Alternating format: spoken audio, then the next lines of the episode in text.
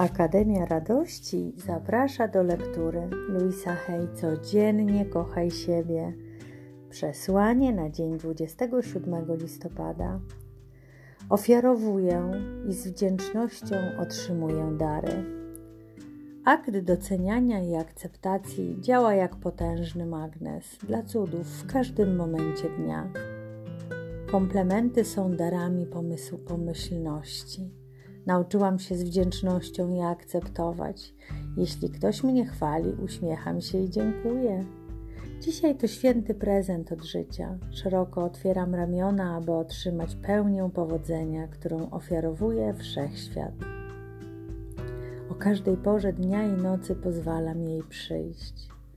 Wszechświat, wszechświat wspiera mnie w każdy możliwy sposób. Żyję w kochającym, obfitym, harmonijnym wszechświecie i jestem wdzięczna. Istnieją chwile w życiu, gdy wszechświat daje mi coś, ale ja nie mogę zrobić nic, aby mu to oddać. Myślę o wielu osobach, które bardzo mi pomogły w czasie, gdy nie miałam możliwości, aby im odpłacić. Jednak potem mogłam pomagać innym. Oto jak toczy się życie. Odprężam się i odprężam się oraz cieszę obfitością i wdzięcznością, które są tutaj dzisiaj.